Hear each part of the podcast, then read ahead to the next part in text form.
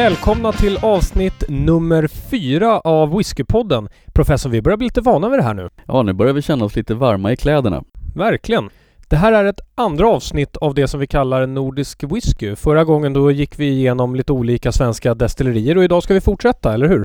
Ja, vi ska väl försöka beta av resten av de svenska destillerierna som vi har besökt och som vi har pratat med. Vi har ju inte gått igenom alla, ska vi väl säga.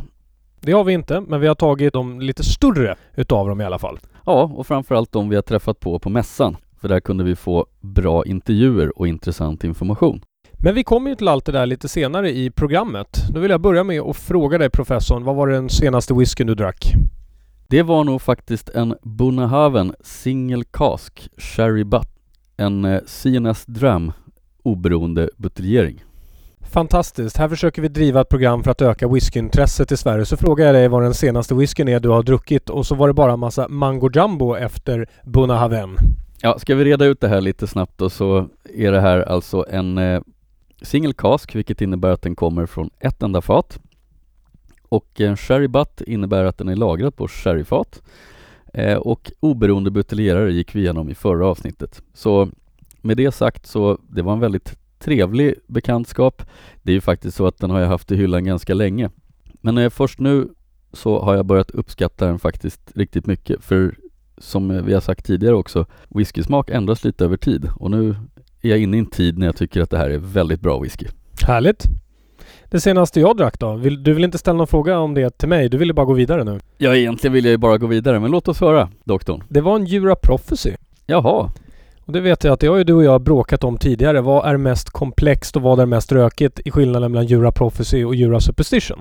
Och nu har ju eh, Jura backat upp mig också i det jag säger att Jura Prophecy är mer rökig och komplex än vad Jura Superstition är. Ja, det är ju som vanligt att eh, alla ska ju vara emot mig här när det gäller vad som är rökigt och inte. Men just i det här fallet så kan det ju faktiskt vara så att ni har rätt. Oh, härligt! Professorn erkänner något. Jura Prophecy, det som är så härligt med den är ju till att börja med den unika rökigheten som den har. För trots att den ligger väldigt nära Ayla, det är ju en systerö med, eh, med Ayla, så har den otroligt unik, härlig så här lite manchesterrök tycker jag. Som, ja, den är len och fin och ligger länge i munnen. Det är egenskaper jag uppskattar. Ja, Jura är väldigt hemtrevlig whisky. Särskilt de här No Age-releaserna som har kommit nyligen. Ska vi inte göra så här doktorn, att vi tar och eh, provar en Diorax Own lite senare i programmet? Det ska vi göra. Det ska vi göra. Men med den här nya strukturen vi har satt på programmen nu så har vi utlovat att vi börjar allting med lite whiskynyheter och det ska vi göra idag också.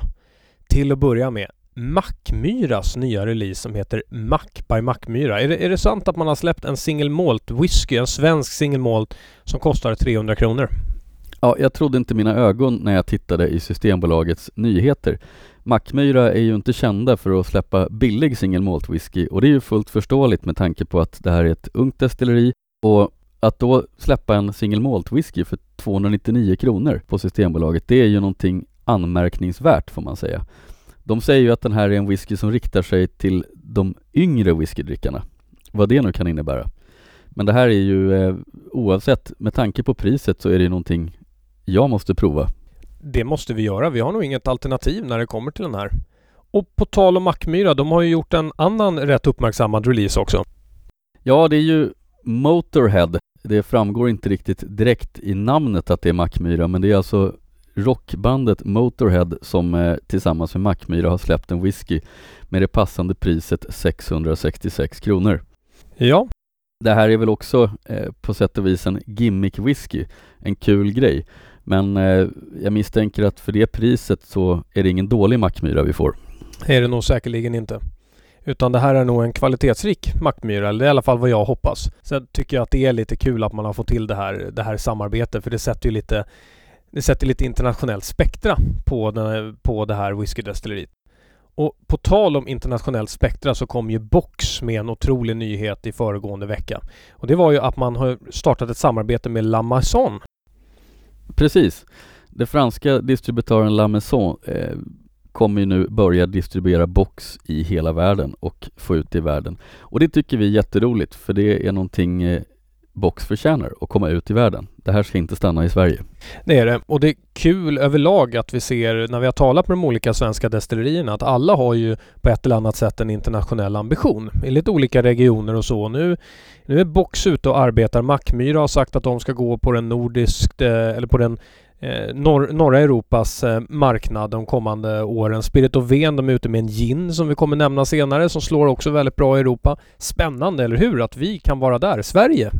Ja, det är kul att vi kommer till den nivå nu att vi kan börja få ut whiskyn internationellt och bli en del av den stora World Whisky-communityn. Sen har jag en sista nyhet också som du kommer bli helt oförberedd på nu när jag läser upp den för dig. Vad kul! För jag har tittat på lite internationella whiskynyheter. Får vi se vad din kommentar är om det här brandet. Johnny Walker ska lansera en ny Select Cast-serie i USA. Ett flertal olika flaskor som ska ut och den första är en Rye Cask Finish. Vad tycker du om Johnny Walker? Oj då, det här skulle vi kanske egentligen spara till nästa program där vi ska prata just blended whisky men eh, Johnny Walker är ju en gammal klassisk blended whisky Kanske inte min favorit, i alla fall inte standardreleaserna. Det är alltid spännande däremot att faktiskt från tid till annan pröva sådana här blended releaser som är lite speciella. För de har ju tagit upp kampen med single malt whiskyn och måste ju hänga med för att sälja någonting. Så jag säger, jag ger den en chans. Lite kul med Johnny Walker också är ju att deras billigaste exemplar som de har för en 300 går ju också att köpa för 2500 kronor om man vill ha den inslagen i Sinatra-papper. Sådär ja. Och med det så släpper vi nyheterna för den här gången och så går vi vidare. Ja. Och nu blir det till Nordisk Whisky då, då del två. Den första delen hade vi som sagt i föregående program och idag ska vi prata om lite olika destillerier eller några av de andra stora som finns på marknaden, professorn. Ja, och eh, först ut så ska vi ju lyssna på Mackmyra där vi har fått träffa, var det marknadschefen vi träffade där? Eh, han var försäljningschef va? Försäljningschef var det vi träffade där. De hade flera olika som han nämner i inslaget, inte lätt att hålla reda Men eh, över till Mackmyra. Då är vi tillbaka igen hos eh, Mackmyra och med oss nu så har vi Erik Bräck som är eh, försäljningschef på Mackmyra. Välkommen hit! Tack så mycket! Tack och så du mycket. nämnde någonting om att eh, det är inte riktigt hela sanningen. Det finns flera försäljningschefer beroende på hur man tittar, ni har olika divisioner. Ja precis, vi har, vi har egentligen två olika produktgrupper. Vi har en som vi kallar för flaska och en för fat då. Och jag, jag är ansvarig för faten på, på Mackmyra. Mm. Och Mackmyra för de flesta utav lyssnarna, de känner ju till Mackmyra. Många har följt. För, för min egen personliga del så är Mackmyra de som har kommit in och revolutionerat svensk whisky. Frågan om att äntligen kom det ett svenskt distilleri som blev känt ut på marknaden. Men bara för att ta det igen, kan du berätta lite om Mackmyras eh, historia? Ja, lite kort. Eh, det var åtta stycken KTH-studenter som eh, Eh, var goda vänner sedan innan och beslöt sig för att åka upp till Sälen eh, och ha lite kul och, och trevligt. Och, eh, alla hade med varsin flaska maltwhisky upp till stugan.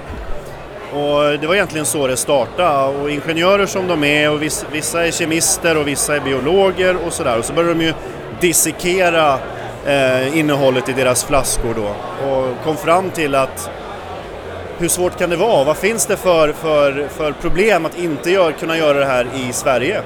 Och det märkte man ju sen att, att det var inte så komplicerat som man trodde efter, efter ett gäng besök i Skottland såklart. Ehm, för det är ju bara vatten, korn och jäst. Ehm, och det, de råvarorna har vi väldigt, väldigt fina här i Sverige. Ehm, det var väl traditionen som vi inte hade då, som vi håller på att skapa nu. Det är en bra story. Ja, det är det. Och ni har betytt mycket också vet vi för de andra whiskyaktörerna som står här på plats idag, de andra svenska. För det, det händer någonting med svensk whisky. Har du någon kommentar på vad som håller på att hända? Ja, jag tycker det är fantastiskt kul måste jag säga. Att det, det är, för oss är det ett kvitto på att vi gör någonting bra när flera vill starta. Eh, men sen behöver vi bli ännu fler än vad vi är idag för att kunna sätta Sverige på kartan. Det gör inte vi själva. Så jag, är, jag tycker det är jätteroligt, verkligen. Vi tänkte också fråga nu när vi har det här. Ni har en eh, tioårig utgåva ute som heter Vintage som några av våra lyssnare har, eh, har frågat om. Överlag kan vi säga att lyssnarna är väldigt imponerade av att vi äntligen har en tioårig svensk whisky, för det var ett tag sedan. Ja. Kan du gärna berätta om hela den 10-serien, för ni har fler än bara Vintage? Ja, vi, vi lanserade en, en produkt eh, förra året. Eh, det, vi hade, den, det var faktiskt den första tioåriga Mackmyran som vi lanserade eh, i flaska. Den, men den var man tvungen att köpa 12 flaskor av, en låda. och med uthämtning i Köpenhamn då. Och det var, man kan kalla det för att det var en liten prototyp egentligen. Eh, men nu har vi en, en buteljerad, eh, riktig produkt, kommersiell produkt som heter eh, Moment Vintage då. Eh, och det är ju en, en blandning av, det är ganska mycket söta fat, det är mycket sherryfat och även en viss del svensk ek. Eh, och det gör ju att den blir väldigt komplex och, och väldigt smakrik skulle jag säga. Och ni är ju också välkända för att ni säljer tunnor. Ni Mm. säljer tunnor med olika typer utav fat och innehåll och allting sånt. Ni är just nu någonting som ni kallar specialfat här ute. Kan du berätta lite hur det går till när man köper ett fat utav Mackmyra? Först och främst så väljer man sin smak. Det är det Mm. första som sker och det finns ju en rad olika tunnor att välja på eh, som ger olika smaker. Vi har bourbonfat som är den mest klassiska tunnan med mycket smak av vanilj, päron, äpple. Sherryfatet eh, som det låter mycket, mycket sötare. Det är russin, plommon, fikontoner. Eh, drar man en parallell mot en skotsk whisky så skulle jag säga Highland Park eller McAllen. för, för den så kanske man förstår lite skillnaden då. Eh, och sen är ju vårt flaggskepp Svensk Ek såklart Eh, som vi tar och eh, eh, det, det är en väldigt komplex produkt. Kryddig, pepprig, kraftig whisky. Så det gäller att hitta den smakkombinationen som man själv uppskattar mest då. Och så kan man välja på rökig whisky eller orökig whisky. Och när man har valt det här fatet då blir man inbjuden att vara med på sitt fyllning. Då får man åka upp till Gävle, till destilleriet och en guidad tur. Och man får handgripligen fylla fatet hos oss. Eh, och sen placera det på, eh, på lagret som man har valt. Och vi väljer att ha våra lager utspridda i Sverige. Vi har fem lager nu. Eh, det är ju Stockholm, då har vi Fjäderholmarna, vi har Häckeberga slott i Skåne, Smögen på västkusten och så Gävle såklart. Och nu håller vi på och öppnar vårt femte i Lofsdalen. Okej. Men det är nog en helt egen podd tror jag, för det är en väldigt, väldigt rolig, rolig upplevelseprodukt som vi har skapat. Slutligen en sista fråga då Erik. Och det är framtidsvisionerna för Mackmyra. Var är ni om fem år i Sverige? Var är ni om fem år internationellt? Vad har ni för visioner? Eh, vi har eh, egentligen har vi, har vi bestämt oss för att det är norra Europa som är våran nästa eh, stora exportmarknad och då tänker jag framförallt på norra Tyskland. Eh, där håller vi på att etablera oss för fullt faktiskt eh, med både två och tre personer som är ute och säljer våra flaskprodukter och även fat. Frankrike är någonting vi satsar på, UK, Belgien bland annat är stora marknader. Så det, där kommer vi nog vara om fem år ännu större tror jag. Härligt. Och då tackar vi dig så mycket Erik för att du tog dig tiden att tala med oss på Whiskypodden och så önskar vi dig all lycka till. Tack så mycket. Tack ska ni ha. Vilken spännande historia om Mackmyra. Det kanske var många som visste det men jag visste inte att det var startat av KTH-studenter. Nej, det hade faktiskt jag också missat, men eh, jag är inte så förvånad med tanke på att eh, är det sprit så är det rimligen någonting med KTH. Gick du själv på KTH eller? Nej, det gjorde jag inte. Jag är glad amatör. Okej.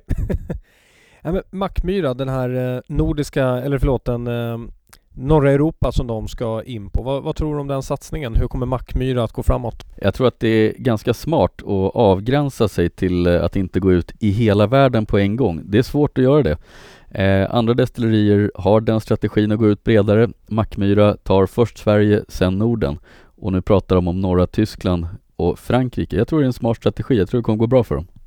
Den whiskyn som också dricks i Tyskland, för den prövade jag ju nu vid tillfälle här alldeles nyss. Den är ganska lik Mackmyran på många sätt och vis. Man märker att det finns vissa grundingredienser som man inte använder i Skottland och övriga svenska destillerier men som finns i de tyska och som finns i, eh, i just Mackmyra. Ja, jag tror ju att eh, historiskt sett så är tysk och svensk whiskysmak väldigt lik. Eh, det som förvånar mig lite grann kanske, det är ju att Sverige har ju fått en klar övervikt av rökiga whiskydrickare jämfört med Tyskland.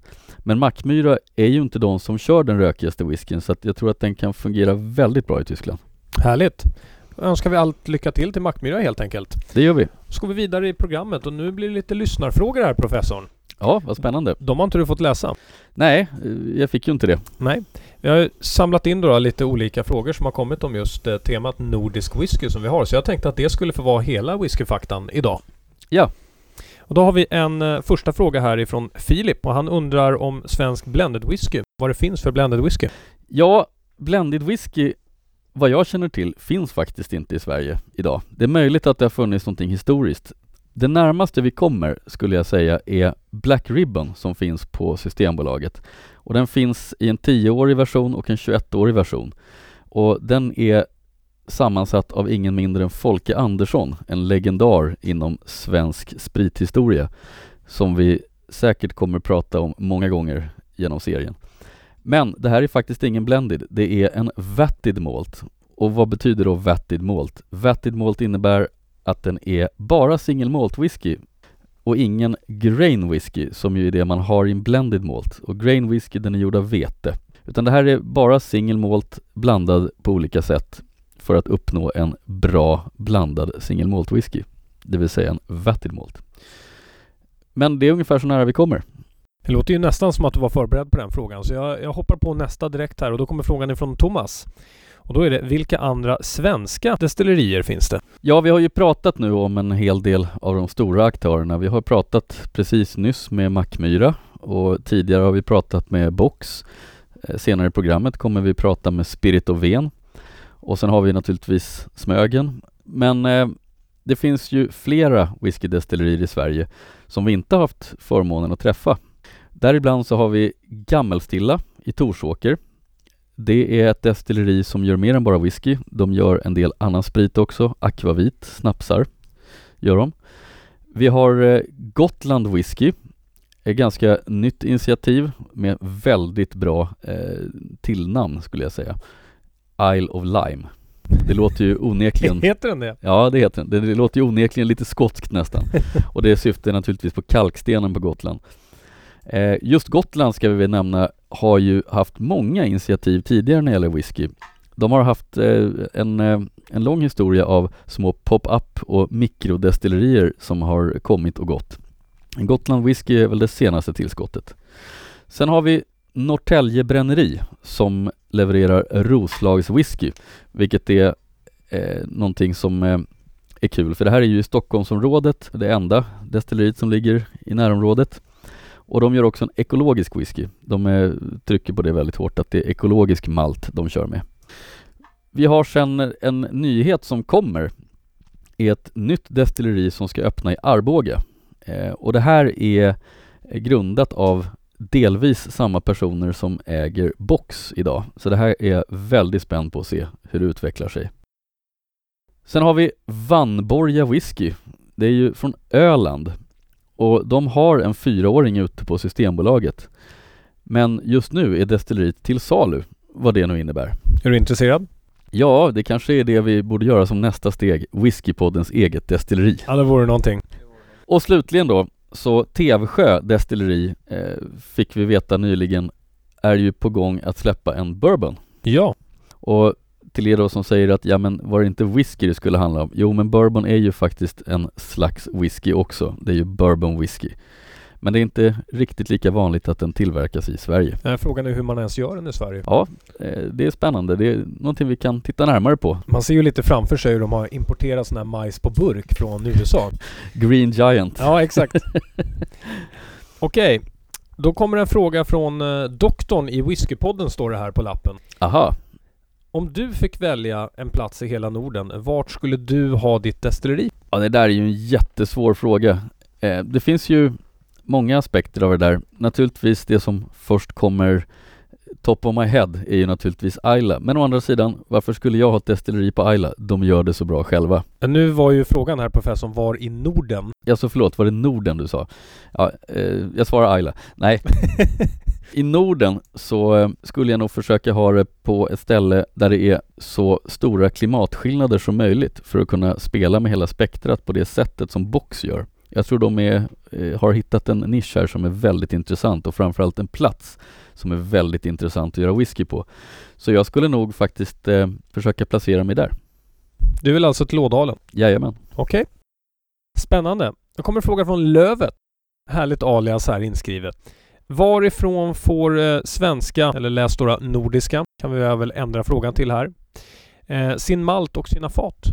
Ja, det här är ju väldigt olika. Det är en del destillerier som kör med svenska fat som är bundna i Sverige av egna tunnbindare. Och då kan de vara gjorda av antingen svensk trä som svensk ek, det kör ju Mackmyra en hel del med. Men det är också en del fat som görs av importerad trä. Eh, det kan vara fransk ek, det kan vara amerikansk ek. Och det finns även eh, fall där man köper in fat från utlandet som är till exempel First Fill Bourbon eller Sherry där man binder om faten till andra storlekar för att det ska passa destilleriet.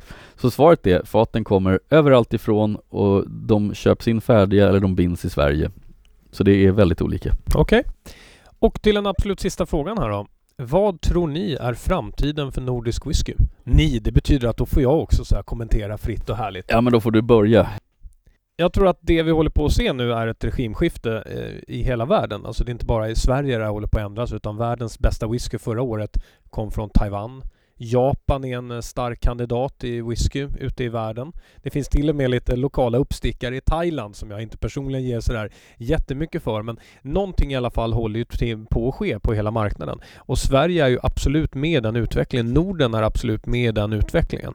Jag skulle inte vara förvånad om man om 10 eller 15 år kan se nordisk whisky stå ute i en vanlig butik nere i Tyskland eller Frankrike och så vidare. Däremot så tror jag att det kommer bli tuffare att ta sig in i whiskyns hemland, Skottland. Ja, eh, jag håller med om eh, din analys om att det blir tufft att komma in i Skottland. Det beror ju främst på att eh, det finns en, ett sånt utbud i Skottland. Så där är marknaden väldigt, väldigt tuff. Nästan alla smakriktningar finns representerade där. Men annars eh, håller jag helt med dig. Vi ser en förändring i hela världen där världswhisky överhuvudtaget börjar få högre och högre standard och högre och högre kvalitet. Och det gör ju också att den blir mer eftertraktad. Sen är det ju så att allt handlar ju till slut om marknadsföring. Om ingen vet vad, att whiskyn finns så finns det ingen som kommer köpa den. Och där är, är den avgörande skillnad idag att det marknadsförs mycket, mycket mer World Whisky nu än bara för ett litet tag sedan. Och om nu whiskytrenden håller i sig som den har gjort de senaste 10-20 åren, då kommer det övertygad om att svensk och nordisk whisky kommer finnas där i toppen av kartan. Vi ska vinna alltså? Jajamän. Och med det sagt så ska vi vidare lite i programmet här och nu så ska vi till en intervju med ett jättehäftigt eh, svenskt och skottiskt sällskap ska vi säga som jobbar med Independent Bottling. Independent Bottling har vi ju talat om sedan tidigare professorn. Ja, eh, det är ju eh, oberoende buteljerare som det heter på svenska. Det är företag och människor som åker omkring för att hitta de absolut bästa whiskyfaten hos olika destillerier för att släppa dem under egen etikett. Då släpper vi på de här tycker jag. The Scotch Malt Whisky Society. Då har vi förflyttat oss till uh, The Scottish Malt Whisky Society och här står vi nu med uh, Patrik Axelsson som är en av de som driver uh, det här i Sverige. Välkommen till programmet! Tack, tack! Vill du berätta lite om vad ni, vad ni gör, vad ni verkar för och hur ni arbetar både på den svenska marknaden och internationellt? Vi är alltså en oberoende buteljerare som buteljerar för våra medlemmar. Så vi är en, en medlemsdriven organisation som har sitt säte i Edinburgh i Skottland där vi har funnits sedan 1983. Just nu så är vi etablerade i 17 eh, länder, har 30 000 medlemmar varav Sverige ungefär 400 stycken. Hur fungerar det om man blir medlem? Det jag menar alltså att jag blir medlem, vad kan jag förvänta mig att ni levererar tillbaka till mig? Hur fungerar det när jag är medlem? Du kan tänka dig som en bokklubb ungefär. Vi skickar ut eh, cirka åtta stycken eh, utskick varje år där vi, har, eh, där vi erbjuder medlemmarna att köpa ett visst antal buteljeringar då, som man kan välja mellan. Det är cirka 10 buteljeringar per utskick som man får välja på. Härligt! Och medlemsskaran i Sverige, den växer? Ja, den växer stadigt. Det är 400 nu, vi siktar på att bli runt 1000 om ett år. Vårt mål. Öl och whiskymässan, det är en ja. enorm mässa. Det är världens största whiskymässa.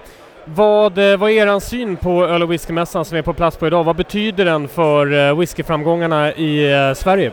Ja, det betyder väldigt, väldigt mycket. Det, det, är så att det är en mässa som har funnits, den var ju föregångaren till alla mässor som finns idag. Så den här har lagt grunden till alla mässor och det stora, har stor betydelse för det whiskyintresset som finns i Sverige idag. Det tror jag. Om man tittar lite på de buteljeringarna jag gjort, därför att nu har jag stått här i montern och fått titta och det är oändligt många olika härliga varianter och jag ser att nummerserierna betyder något speciellt för er, för ni vet vad det är, det vet inte jag. Är det någon buteljering du är extra stolt över? Eller en buteljering som betyder någonting speciellt för er? Ja, det säga. var väl när vi eh, började med den här i Sverige, när vi tog över för ungefär fem år sedan tror jag det var. Då stod vi på mässan här och hade eh, en buteljering från Ayla som hette 2904. Som var en sheriffavslagrad Ayla whisky på 25 år som var helt fantastisk. Och den satte standarden. Så det är väldigt många som kommer tillbaka idag och frågar, har ni någon likadan som ni hade då? Samma sak som vi hade en eh, en Speyside whisky som var på ett specialdesignat fat till exempel. Som vi släppte då också. Som var också efterfrågan som folk kommer ihåg. Det är roliga buteljeringar som vi har haft med. Härligt. Ja. Och slutligen en eh, sista fråga till dig. Ja. Vad är eran eh, vision? Vart vill ni nå med Scottish Malt Whisky Society? Vi vill bli det självklara valet för alla whiskyälskare när det gäller att, att eh, köpa och botanisera bland nya, ny whisky. Hitta nya smaker, ta bort sina fördomar. Vi tittar inte så mycket på ålder utan när en whisky är klar så är, så är den klar. Alltså det är, är den nio år och, och känns mogen då är den tillräckligt gammal. Vilket går väl ihop med det som vi pratar om när vi pratar om att det är okej att tycka att allting är bra. När det smakar gott, då är Ja. det dags. Vi, det stämmer, vi, alltså vi bryr oss inte om destillerierna. Vi bryr oss inte om områdena heller utan vi definierar ju whisky i andra områden än andra gör. Vi delar in dem i smak, smakregioner. Så till exempel en Isla whisky kan hamna i samma smaklåda som en Highland whisky. Utan vi bryr oss, alltså vi nämner aldrig de här områdena när vi förklarar och pratar om våra whisky. Nu när du är inne på det så inser jag att det inte är min sista fråga. Vem, eh, vem sitter och gör det arbetet bakom? Du öppnade för... Ja, vi har i, eh, på vårt huvudkontor som ligger i Leith i Edinburgh, The Waltz heter det. Där har vi en tasting panel som består av eh, 15 till 20 personer som träffas i stort sett varje dag och provar 5-6 olika samples som är inskickade från destillerierna. Vi- för vi sitter i den positionen att vi behöver inte gå ut till destillerierna och fråga efter buteljeringar utan destillerierna skickar samples till oss på spännande fat. För i Skottland så är det en ära för destillerierna att få en society-buteljering. Det, det är så pass svårt. Vi är så pass kräsna. Det var häftigt. Och vi tackar dig jättemycket Patrik för att du ställde upp här och eh, pratade med våra lyssnare. Och vi ön- önskar er stort lycka till! Ja, tack! Där hade vi alltså The Scotch Malt Whisky Society, en eh, häftig liten exklusiv klubb, Johan. Ja, verkligen. Eh, det, är inte, det tillhör inte vanligheterna med svenska oberoende buteljerare. Nu är de ju inte svenska i sig, men de är ju representerade i Sverige väldigt lokalt med egna svenska medlemmar och det är ganska unikt. Jag fick ju se det huset som Malt Society har i, i Skottland. De hade nämligen bilder på det här huset. Det var någonting i hästväg. Det var som Pemberley hämtat från Stolthet och fördom. Häftigt. Ja, det får vi ta och besöka någon gång när vi blir medlemmar. Jag fick ju pröva lite olika sorter eh, som de har på Scotch Malt Society och jag måste säga att jag är väldigt imponerad för att varje whisky var unik i sitt, eh, i sitt slag. Ja, och det är ju det man räknar med hos en oberoende buteljerare som är bra, att de tar fram de bästa unika faten. Single cask releaser som är hög klass. Till det sista vi ska prata om gällande nordisk whisky. Då ska vi gå igenom en liten topplista du och jag med våra favoritdestillerier i, i Norden. Ja, vi har ju faktiskt bara tittat på vad som vann i öl och whiskymässan i de olika kategorierna svensk whisky och world whisky. Men eh, nu är det ju dags för vår egen ranking. Dadadadam. Får jag börja med en då? Ska vi ta, ska vi ta varsin trea var och så går vi uppåt så här mellan varandra? Det gör vi. Vi har doktorns lista först. Doktorns lista, då sätter jag på tredje plats eh, Smögen. Och det var det senast när jag var och, eh, och träffade dem då fick jag pröva deras Cherry Project 1 kolon 3. Eh, fantastisk utgåva. Nu har vi också sett att Cherry Project 1 kolon 4 har fått pris efter det här och det förstår jag för att sån kvalitet är det. Den här skriver du upp väldigt mycket. Det är verkligen tredjeplatsen. Ja, det är tredjeplatsen för jag har, eh, jag har två kandidater som slår de här. Och då sätter jag på andra plats Box där vi också alldeles nyss har köpt ett ankare eh, ifrån. Box gör någonting som är helt magiskt tycker jag när det kommer till svensk whisky. De ligger uppe i Ådalen, de har stora temperaturskillnader. Det du talade om innan att det skulle du vara ute efter om du skulle placera dig någonstans för att göra whisky. De har otroliga utgåvor. De har treåriga rökiga eh, varianter. Tänk bourbon som jag prövade när vi var där. Som jag tycker är fullkomligt strålande i whiskyform. Sen var det deras jubileumsutgåva som jag tror jag kallade tantsmak när du Ja, det var väl den du tyckte var en tantwhisky sist jag lyssnade? Ja, men nu har jag ångrat mig. Den är, den är jättebra ju. Okej. Jubileumsutgåvan är helt, är helt fantastisk. Sen är det väl lite så här organisationen också runt Box. Så att man känner ju professorn att eh, det här är whiskyentusiaster som har jobbat tillsammans länge och verkligen gillar varandra. Visst är det så. Det kan jag bara hålla med om.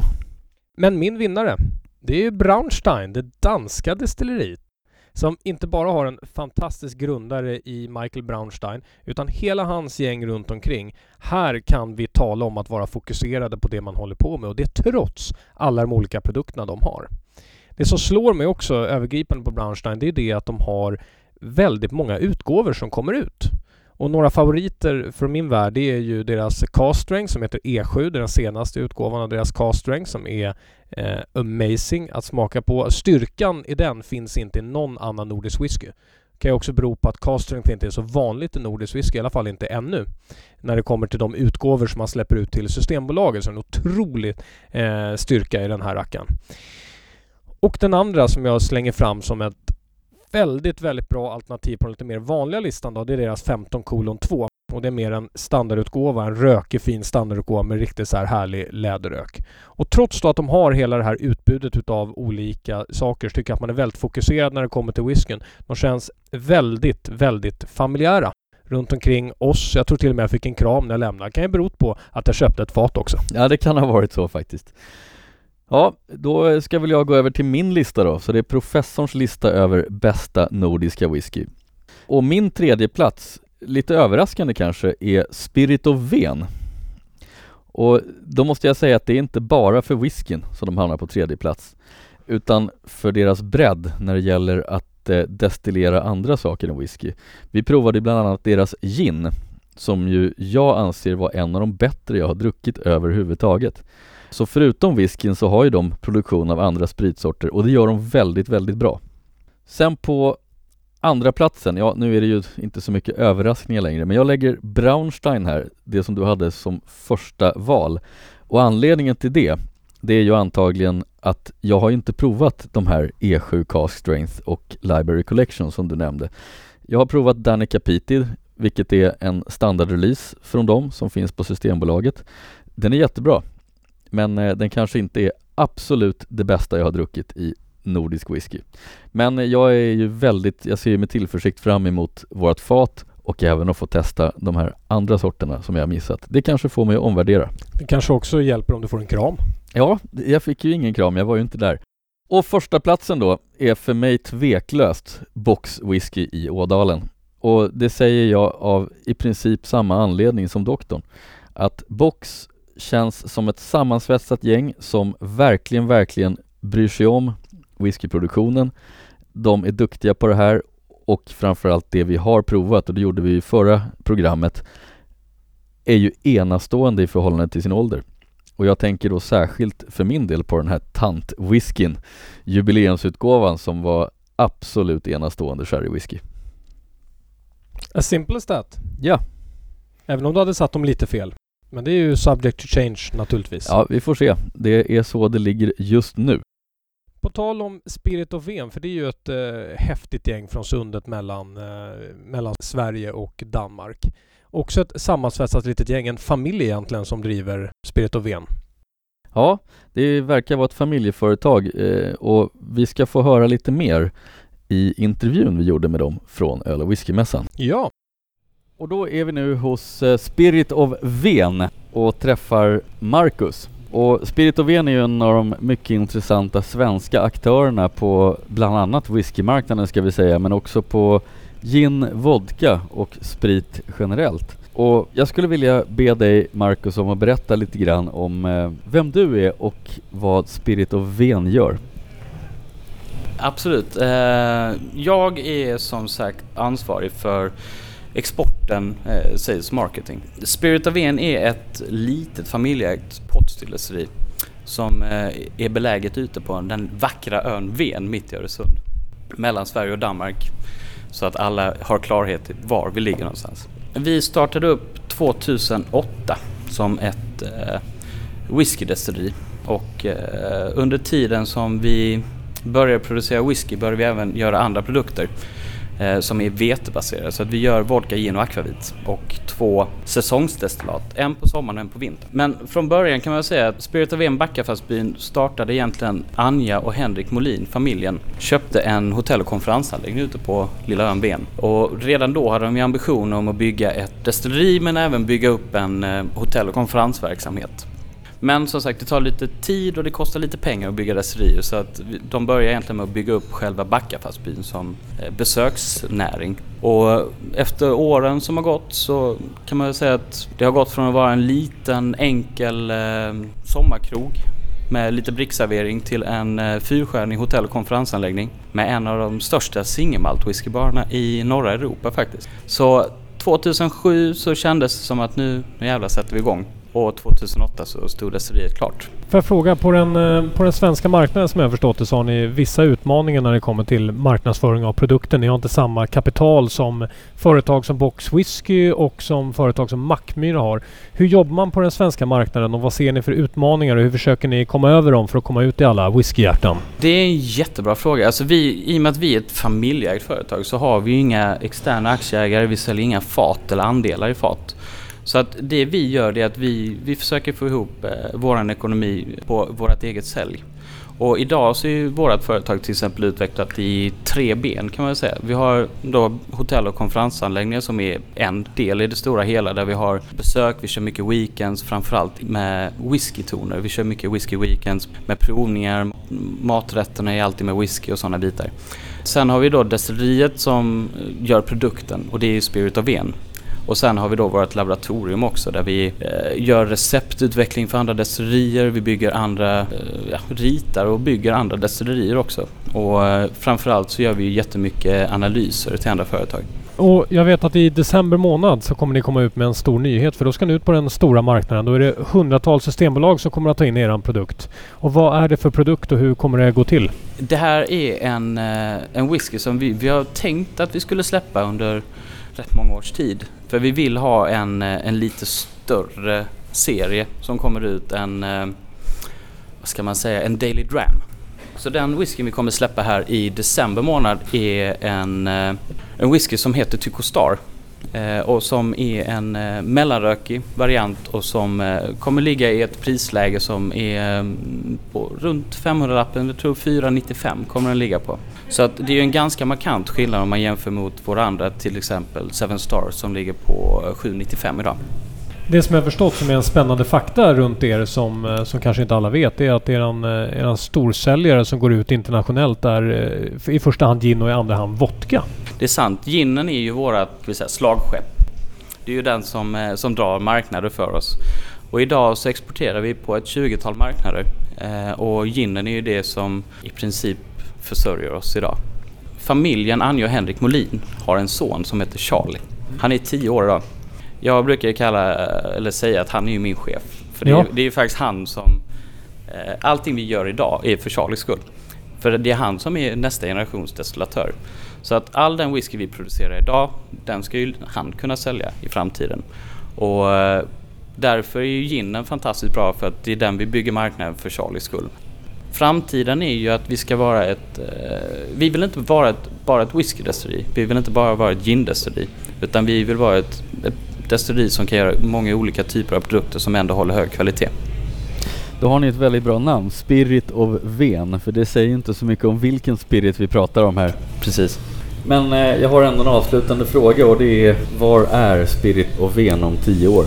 Vi kommer fortfarande vara ett litet familje ägt företag. Och eh, vi får se om Charlie är med i, eh, om han har tagit över rollen som VD eller om han bara är med och jobbar i, i, eh, i företaget. Men förhoppningsvis så är vi fortfarande ett litet familjeföretag med hands-on.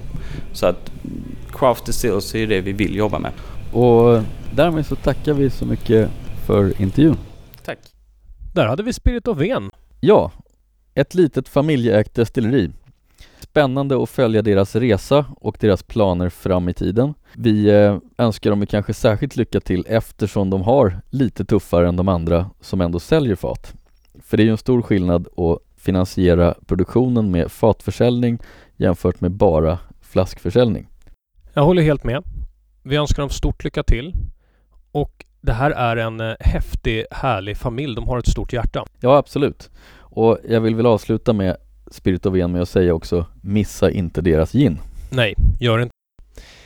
Tycho Brahe, visste du det förresten? Att han dog av att han inte kissade under en hel kväll på en fest. Så blåsan sprack. Ja, det var ju tur att inte vi drabbades av det på öl och whiskymässan. Men det fanns risk. Ja. Vi kan ju inte avsluta ett sånt här program utan att ha en liten provning, eller hur? Nej, det måste vi faktiskt ha. Förra gången hade vi ju Ardbeg Supernova och den här gången har vi Jura. Men det är inte en eh, vertikalprovning vi ska ha den här gången utan det är bara utav en utav deras utgåvor och det är den 16-åriga vilken då, professorn? Diorax Own som den heter. Och det eftersom vi naturligtvis inte kunde komma överens om vi skulle prova Superstition eller Prophecy. Ja, Prophecy är bättre. Ja, jag säger ju Superstition. Okej, då lyssnar vi på provningen.